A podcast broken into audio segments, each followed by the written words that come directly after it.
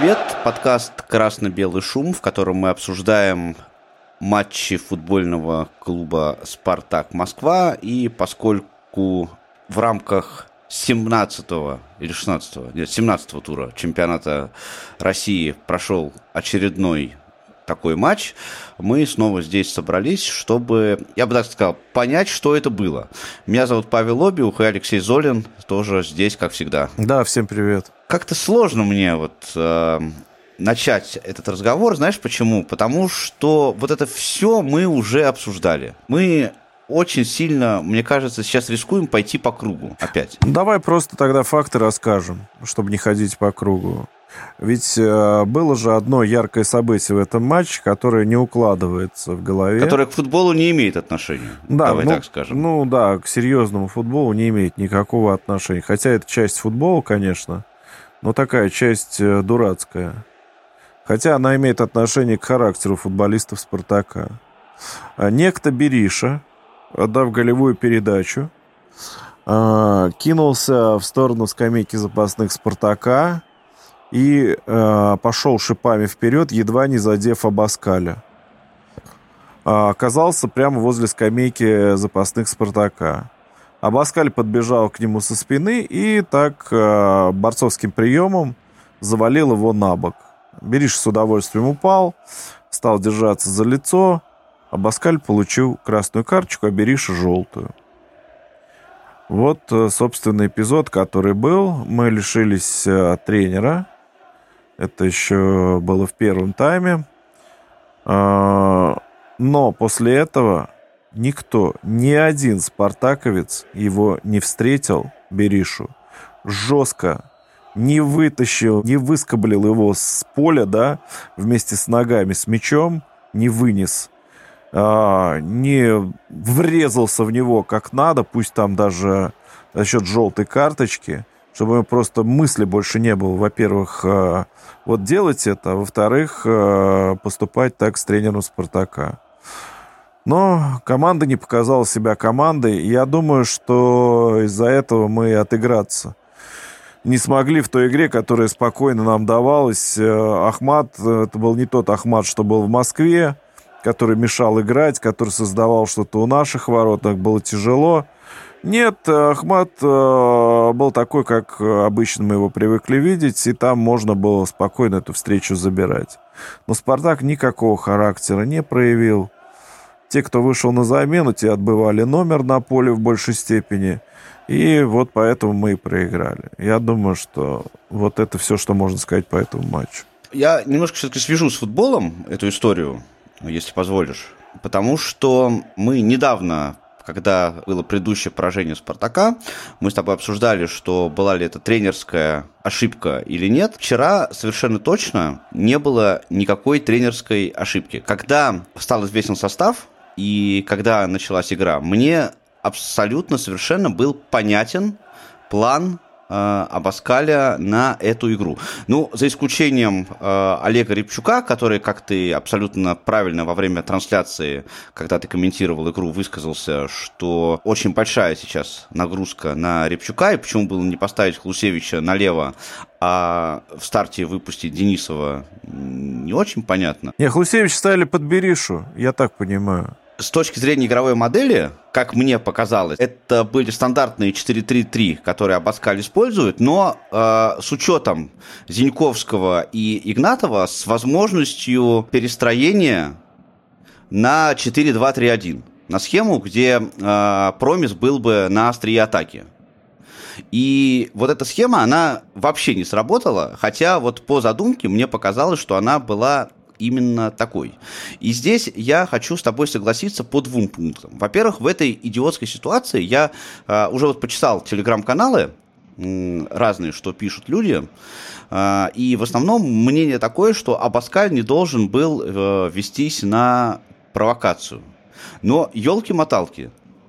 Хочется мне сказать пару нецензурных слов. Я, кстати, Абаскаля понимаю. Я сам человек тоже импульсивный и иногда могу, так сказать, реакцию проявить, может быть, не совсем адекватную ситуацию. Но здесь сыграла очень большое количество факторов. И сдержаться в этой ситуации было действительно сложно. От откровенно просто хамского поведения Бериши. Просто откровенно хамского. Да? И мы все прекрасно знаем, что это человек, который рекордсмен по числу карточек, что это футболист, который ведет себя отвратительным совершенно образом. И мое мнение, да, конечно, Абаскаль в моменте, не понимая, может быть, да, в действии под эмоциями, но тем не менее понятно, что он тренер, что на него смотрит большое количество людей. Он отреагировал, может быть, не совсем адекватно, и я не буду сейчас спорить по поводу того, была ли это справедливо красная карточка, возможно, да. Но то, что Бериша должен был получить красную, это тоже совершенно однозначно.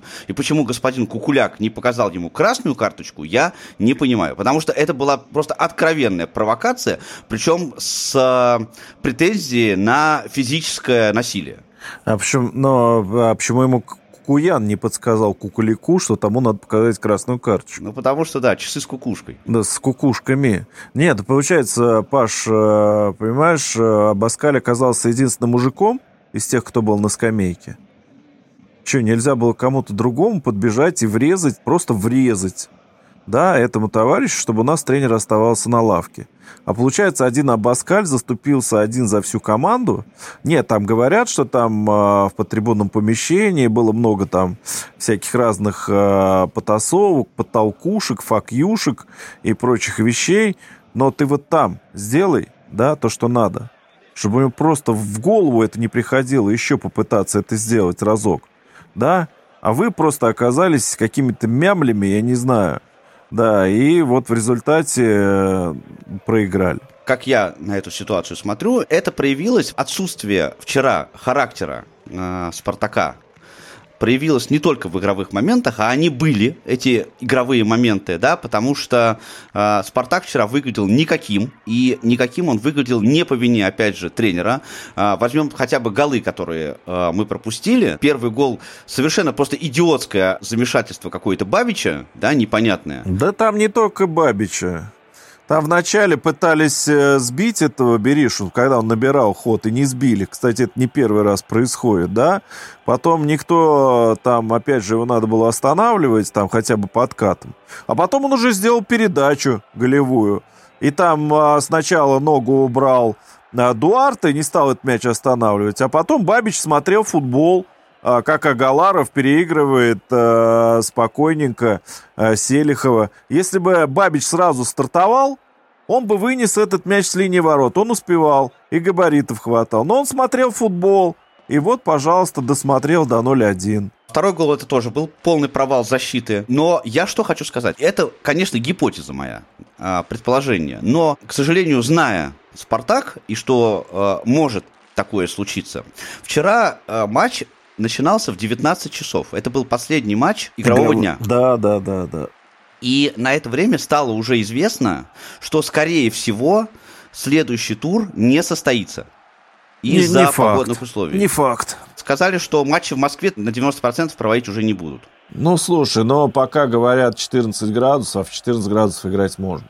Там сейчас какая ситуация? Значит, до вторника они будут выяснять мнение РПЛ, клубов РПЛ. И если все клубы проголосуют за отмену, то играть не будут. А скорее, я думаю, что скорее всего клубы проголосуют за отмену. Какие клубы, Паш? Если будут голосовать руководители клубов, а не тренеры, да, им пофиг абсолютно.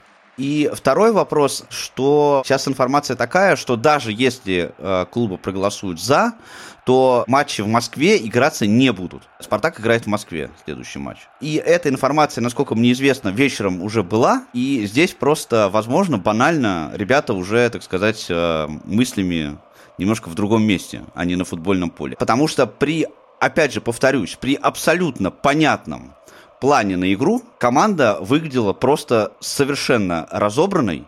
Даже те игроки, которые вот обычно проявляют себя очень хорошо, тот же Руслан Литвинов, выглядели вчера какими-то, не знаю, растерянными, непонятными и как будто не понимающими, что с ними происходит. Нет, я не скажу то, что было вот так, что разобранный был. Команда-то, я имею в виду, игра-то давалась, да, и Ахмат давал играть. Но единственное, кого можно отметить, это Антон Зеньковский. Даже не из-за забитого гола, вот он реально играл. От первой до последней минуты. Ну, там к Селихову нет претензий тоже, скажем так. Да, а все остальные я не знаю. Но такого количества брака от Пруцева я не видел. Да, Руслан Литвинов, когда второй гол нам забивали, смотрел футбол. А вместо того, чтобы взять вот этого игрока, который нам забивал, Ковачев. Кто это? Где они его взяли? Да, там еще... Ну, просто по всем можно пройтись. А уж те, кто на замену вышел, Мартинс уже давно непонятно там, что делает. Мозес просто отбывает номер человек на поле, в открытую, явно. Соболев вышел с судьей поговорить вместо того, чтобы забивать. Ну, безобразие полнейшее, полное безобразие. Добавить нечего? Добавить нечего, да. Да, при том, что, опять же, даже по статистике, кстати, даже по цифрам видно то, что ты сказал, что Ахмат позволял играть. По статистике полное преимущество Спартака и по владению, и по ударам, там, по угловым, по всем параметрам, но при этом, к сожалению, вот такой вот результат. Так что нечего здесь больше абсолютно говорить. Я тут...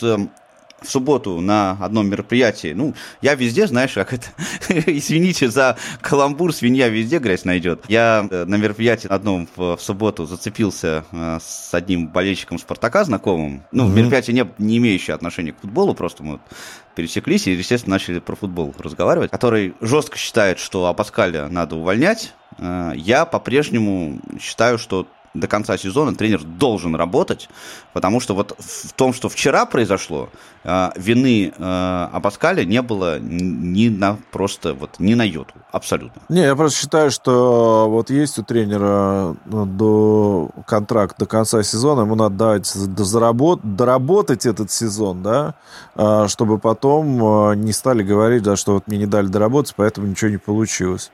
Вот пусть доработает до конца сезона и отвечает до конца за результат. Все.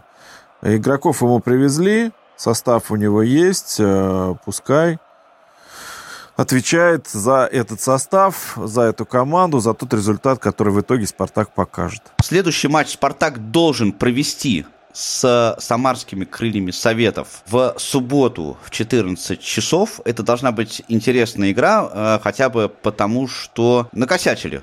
В прошлом матче конкретно накосячили, просто разобрали крылья нашу оборону по кусочкам, и будет интересно посмотреть, что придумают в этот раз. Но, как я уже говорил, матч может не состояться с довольно большой долей вероятности. И тогда следующая игра с «Зенитом» 2 марта. Да, но там перенесут на весну, непонятно. Ну так 2 марта. Так что, если игра будет, то будет и разбор в подкасте по этому матчу. Но еще совершенно точно у нас будет какой-то предновогодний выпуск. Мы еще пока не придумали какой, но он точно совершенно будет и будет интересным. Так что подписывайтесь на подкаст, чтобы ничего не пропустить. И болейте за «Спартак». Счастливо!